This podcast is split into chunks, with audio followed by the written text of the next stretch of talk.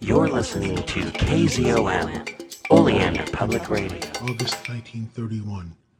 Section 6 The Midget from the Island by H. G. Winter. Part 1. In the chill of an early morning, a rowboat drifted aimlessly down the Detroit River. It seemed to have broken loose from its mooring and been swept away. Its outboard motor was silent, and it swung in slow circles as the currents caught at it. But the boat carried a passenger.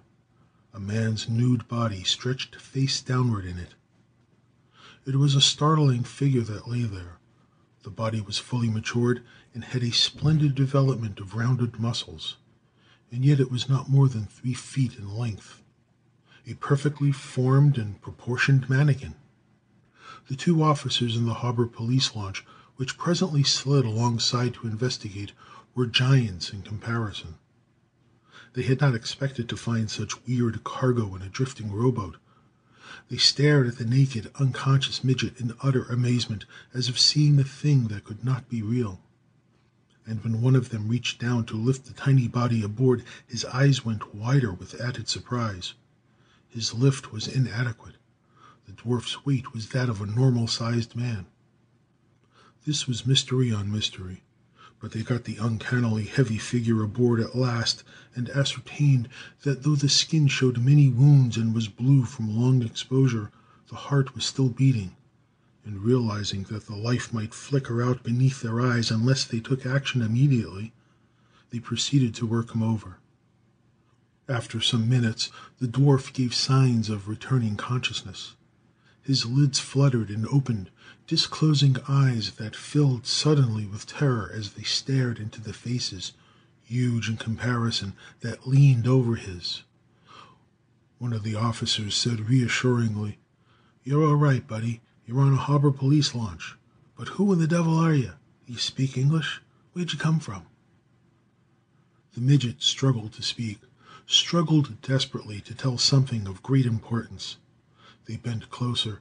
Gasping, high pitched words came to their ears, and the story those words told held them spellbound. When the shrill voice ceased and the dwarf sank back into the coat they had thrown around him, the two policemen gazed at each other. One whistled softly, and his companion said soberly, We'd better phone up and have the local police tend to this right away, Bill. Thus, two hours later, several miles up the river, another launch containing three officers came to its destination, a solitary, thickly wooded island that brooded under a cloak of silence, where the river leaves broad Lake St. Clair. The launch crept up to a mooring post a few feet from a small, rough beach, and was tied there. Quickly the men waded ashore and tiptoed up a winding trail that was barred from the sun by dank foliage. They soon came to a clearing where a large cabin had been built. There one of them whispered, "Guns out!" Then the three men crossed the clearing and cautiously entered the cabin. For a moment there was silence. Then came a terrified shout, followed by the bunched thunder of a succession of pistol shots. The reverberations slowly died away, and some time later the policemen reappeared and stood outside the door. One of them, dazed, kept repeating over and over, "I wouldn't have believed it! I wouldn't have believed it!" And another nodded in wordless agreement. The third, white faced, stared for a long time unseeingly at the cloud flecked bowl of the sky. But it would be best perhaps to tell the story as it happened. The incredible events that shaped it began two nights before, when the larger of the two rooms in the island cabin was bathed in the bald glare of a strong floodlight that threw into sharp prominence the intent features of two men in the room and the complicated details of the strange equipment around them. Garth Howard, the younger of the two, was holding a tiny, squalling, spitting thing not more than three inches long, which might have seemed at a quick glance to have been a normal enough kitten. Closer inspection, however, would have revealed that it had a thick, smooth coat, a lithe, fully developed body, and narrowed, venomous eyes things which no week old kitten ever possessed. It was a mature cat, but in the size of a kitten. Howard's level gray eyes were held fascinated by it. When he spoke, his words were hushed and almost reverent. "Perfect, Hagendorff," he said. "Not a flaw." "The reduction has not improved her temper," Hagendorff articulated precisely. His deep voice matched the rest of him. Garth Howard's clean muscled body stood a good six feet off the floor, yet the other topped him by inches. And his face compared well with his bulky body, for his head was massive, with overhanging brows and a shaggy mop of blond hair. Athlete and weight lifter, the two looked, but in reality they were scientist and assistant working together for a common end. The room in which they stood was obviously a laboratory. Bulky gas engines and a generator squatted at one end. Tables held racks of tools and loops of insulated wiring and jars of various chemicals. One long table stretched the whole length of the room, placed flush against the left wall, whose rough planking was broken by a lone window. There were racks of test tubes on this table, and tools carelessly scattered by men intent on their work. Still another table was devoted to several cages containing the usual martyrs of experimental science guinea pigs and rabbits, rats and white mice.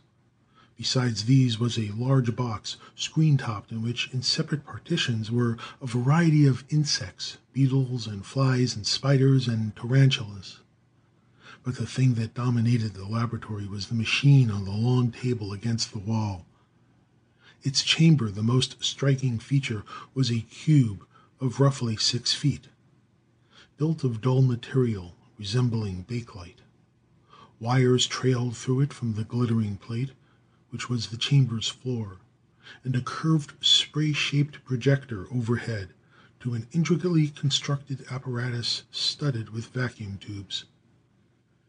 A small switchboard stood beside the chamber, and from it thick cables led to the generator in the rear of the room. "Let us return her to normal," Hagendorff rumbled, after a moment or two devoted to prodding and examining the diminutive cat. "Then for the final experiment." One whole wall of the cubical chamber was a hinged door with a tier of several peepholes.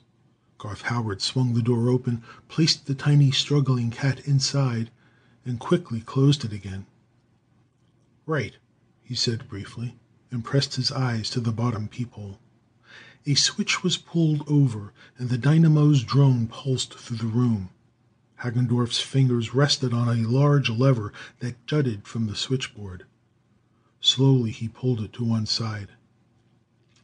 The imprisoned cat, small as a rat, had been nervously whipping its tail from side to side and meowing plaintively. But as the lever swung over there came a change. The vacuum tubes behind the switchboard glowed green. A bright white ray poured from the spray in the chamber, making the metal plate below a shimmering, almost molten thing. The animal's legs suddenly braced on it, its narrowed eyes widened, glazing weirdly while the tail became a stiff, bristling ramrod. And as a balloon swells from a strong breath, the cat's body increased in size. It grew not in spurts, but with a smooth, flowing rhythm, grew as easily as a flower unfolding beneath the sun. In only a few seconds its original size was attained. Howard raised his hand, the lever shot back, and the white beam faded into nothingness. A full sized and very angry cat tore around inside of the chamber. "Normal?" Hagendorff questioned. The other nodded and prepared to open the door. "Wait. She always was a little undersized. I give her a few inches more as a reward." "Not too much," warned Garth. She's got a nasty temper. We don't want a wildcat prowling around here." The white beam flashed, the tubes glowed, and almost instantly flickered off again. When the chamber's door was opened, an indignant and slightly oversized cat bounded through, leaped from the table with a squalled oath of hatred, and streaked into the front room of the cabin. Garth turned and faced Hagendorff, a smile on his lips and a gleam in his eyes. He ran his fingers through his black hair. "Well," he said, "now it's time for the final experiment. Who shall it be?" Hagendorff did not answer at once, and the American went on. "I think it better be me. There's a slight risk, of course, and I, as the inventor, could never ask an assistant to do anything I wouldn't. Is it all right with you?" Hagendorff nodded quickly in answer. Garth stood reflecting for a moment. Guinea pigs, rabbits, and insects have survived reduction to one twentieth normal size he said slowly. It should be safe for a human body to descend just as far. But stop me at about two feet this first time. I'm not taking any chances. I want to be alive and kicking when I announce the success of my experiments to the scientific world. His assistant said nothing. Well, here goes, Garth added. I'd better take off my clothes if I don't want to be buried in them. They're not affected by the process must be because of a lack of organic connection between their fibers and the human body. A few minutes later, nude, he jumped onto the laboratory table. He presented a perfect specimen of well developed manhood as he stood before the door of the chamber. His smooth skin, under which the rounded muscles rolled easily, gleamed white beneath the glare of the floodlight. His gray eyes glanced at the stolid assistant who already had one hand on the switchboard's lever. Garth saw that the hand was trembling slightly, and smiled as he realized Hagendorff was as excited as he. He said, I'll leave the door ajar so you can more easily watch every phase of the reduction. If it's painful, well, I guess I can stand anything a cat can. Then, stooping slightly, Garth stepped in and drew the door almost shut. He relaxed as much as possible from the tremendous excitement that filled him, and nodded at Hagendorff. "I'm ready," he said. "Go ahead." The ray came to his body as the crash of thunder comes to the ear. His nerves leaped as it struck and enveloped him. He felt as if he were entombed in ice, and yet his veins were aflame. Fiery shafts fanged him all through, and resolved presently into a measured, tingling beat. His thoughts raced. He knew that those minute particles of matter, the atoms of his body, were being compacted. He sensed that his legs were rigid, his body stiff, his eyes clamped ahead in a glazed stare. He was only half conscious of the objects outside, but the dim sight of them was fantastic and nauseous. There was Hagendorff's face peering in at him, growing, swelling as the cat's body had swollen and yet receding and rising until Garth, momentarily forgetting that he was the one whose size was changing, thought that the man's titanic body would fill the room. But the room was growing too. The stools were becoming leviathans of wood, the walls were like cliffs. The compact switchboard was a large surface of black, and the chamber in which he stood grew into a high roofed vault, its sides shooting up and retreating as if shoved by invisible hands. And still he sank, and still the terrible light devoured him. Suddenly a delirious sensation engulfed him. His senses went reeling and he staggered. Then, with a wrench, he came to. As he regained control of his mind, he knew the lever had been switched off, and the process completed.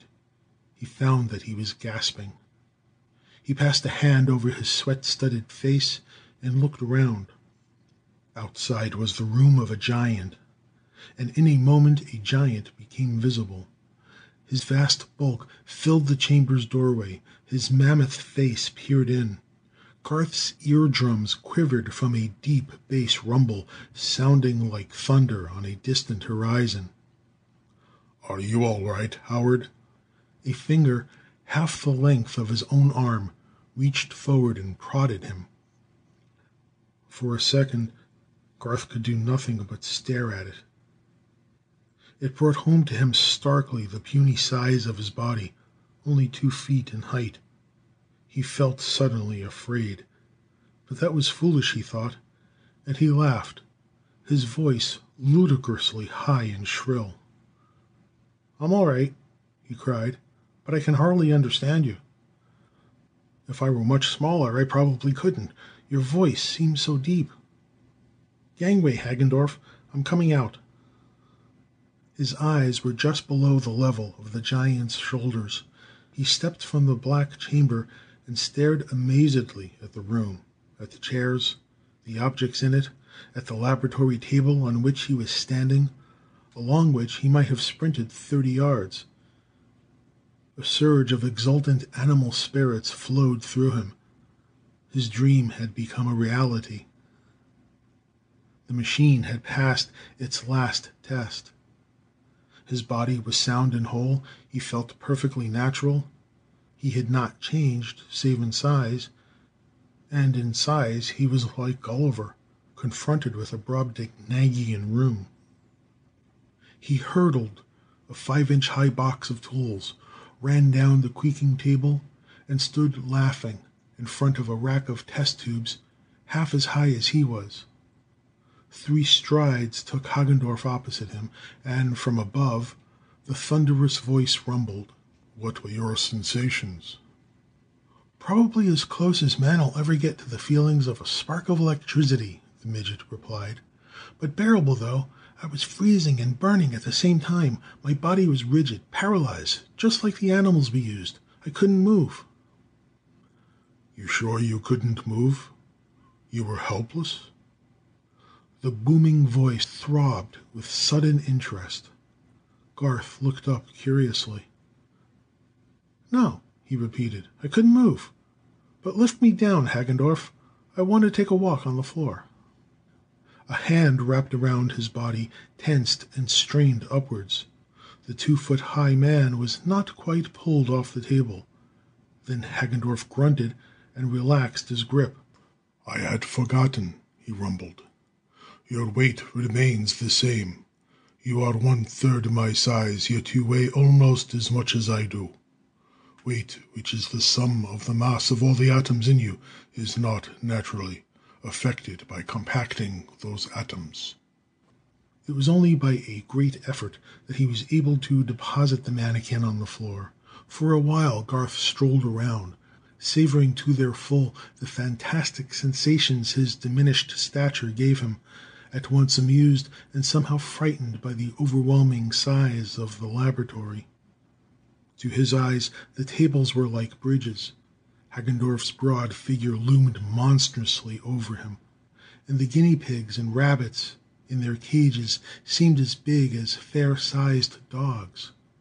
With a grin he looked up at the giant who was his assistant. I "think I'll make the return trip and give you a chance," he said. "I've had my share, and the process has been proven. It's weird being down here in this new world all alone. I hate to think of what would happen if a rat came along. Silently, Hagendorff stooped and grasped him again. But Garth, when he stood once more inside the chamber, regarded his huge, rough molded face curiously. "Say," he said, puzzled, "your hands are trembling like the devil. What's wrong? You're more nervous than I am." Hagendorff did not answer. He advanced to the switchboard. His narrowed, deep set eyes shot a quick glance at the small, nude man inside the chamber, and for a second one hand hovered over the lever of the panel. In that tense second of a flash of intuition, a deadly fear came to Garth Howard, and he leaped wildly forward. But his rear foot did not leave the floor of the chamber, and his shout of alarm was choked midway. Again the fierce ray paralyzed every muscle in him and he was locked motionless where he was. Helplessly his glazed eyes stared at Hagendorff, while every moment his rigid little body melted downwards. He was becoming rapidly smaller, not larger. Through the agony of the stabbing electrical waves In vain Garth tried to wrench his legs free. The few inches that separated him from the door were an impassable barrier. Sheer panic clutched him. He was trapped. But why? Why had Hagendorff tricked him?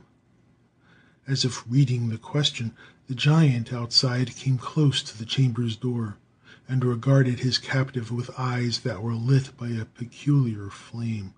He grunted, then reached backward and returned the switchboard lever almost to the neutral point, reducing the speed of the decreasing process. "Yes, that is better," the German gloated in a deep, satisfied tone. "It will be slower now slower and more interesting to watch. I fancy your eyes are reproachful, my friend.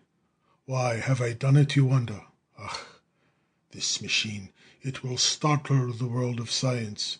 It will make its inventor famous, not? Yes, and did you think I was going to stand by and see all the credit go to you? No, to me it shall go, me alone. And you?" He chuckled and rubbed his hands before going on. "You shall be what the newspapers call a martyr to science. You shall sink to a foot, to six inches, to one inch even less, I think. Eventually the reduction will kill you, of course, and your body shall be proof of how you died in an experiment, and shall also prove the machine's power and my genius." He laughed thunderously. A blond and malevolent Titan. He did not notice that, with the lessening of the reduction speed, a slight trace of control over his muscles had returned to the midget inside. His tiny body was slowly diminishing, and complete, hopeless paralysis and death was not far away. But Garth was fighting every second, fighting desperately with the trace of strength he possessed to slide to the door, break the contact, and get out from under the ray's remorseless influence. Almost imperceptibly, the effort lacerating him with pain, he slid his feet forward.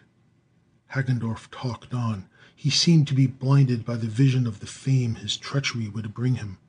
"We shall have an experiment, my professor, and then you will have an interesting death. The ray will suck you down. You will crumble and crumble till you're not much bigger than my thumbnail. And then I shall Ah!" Garth had torn loose. Calling on every ounce of strength and will, the midget, now no more than one foot high, had reached the edge of the floor plate and pitched out onto the long laboratory table. Giant and dwarf faced each other. For a moment neither spoke or moved. A breathless tensity hung over the laboratory. The machine droned on, forgotten. From outside, startlingly near, came the eerie hoot of an owl. A tight smile broke through the angry surprise on Hagendorff's face. "Well, well," he said, with a gargantuan, macabre humor. "We object. It was foolish, eh, to reduce the power? Next time it shall not be so. We object." With the word he lunged, and his bulky arms lashed down in a wide, grasping sweep. But Garth's taut muscles, retaining all the strength and vigor of their normal size, had been waiting just such a move, and his tiny body described the arc of a tremendous leap that neatly vaulted one huge arm and started him sprinting swiftly down the table. At the end he wheeled and before the other overcame his surprise at such a nimble retreat, burst out indignantly: "For God's sake, Hagendorff, what's come over you? Be sensible! You can't do this! You can't really mean it! Why?" "So!" roared the assistant, and his rush cut short the midget's shrill, frantic words. But his grasp this time was better judged. Garth felt the great fingers slip over his body. Remembering his strength, he lashed out at one with all his might. Hagendorff grunted with pain, but instead of continuing the attack, he suddenly turned and strode to the door leading into the other room, and closed it with a bang. "You cannot escape," he growled, advancing again. "You merely delay. Panting, Garth glanced around the room. He was, in truth, trapped. There was but one door, and even if he could reach it he could not get it open, for the handle would be far above him. The room was a sealed arena. For a little while it would go on, a wild leaping and dodging on the table, a hopeless evading of mammoth hands, and then, inevitably, would come a crushing grip on his body, followed by experimentation and the agony of death in the black chamber. Fearful, he waited, a perfect living statuette twelve inches high. A grunt preluded the giant's vicious charge. The American staggered from the brush of a sweeping hand, then twisting mightily he dove under it, like a mouse slipping under the paw of a cat. In doing so he fell sprawling, and though he was up in a moment, his arm was held. A hoarse, exultant rumble came to his ears. "Caught, my friend!" But Hagendorff spoke too soon. With a great wrench Garth broke free and made his tigerish dash back along the table toward the window. And even as the clumsy titan jumped to the side and grabbed at him again, he hurled his tiny, heavy body against the pane and went plunging through a shower of glass into the cool, dark night outside. He fell five feet, and the wind was jarred out of him as he crashed through the branches of a bush under the window into the sodden earth beneath. Unhurt save for a few lacerations from the glass, he staggered to his feet, gasping for his breath, and started to run across the clearing toward the fringe of dense forest growth that ringed the cabin. Then he heard thunderous footsteps, and a second later the sound of the front door being pulled open. Garth turned in his tracks and stumbled back beneath the cabin thanking heaven that it was raised on short stilts.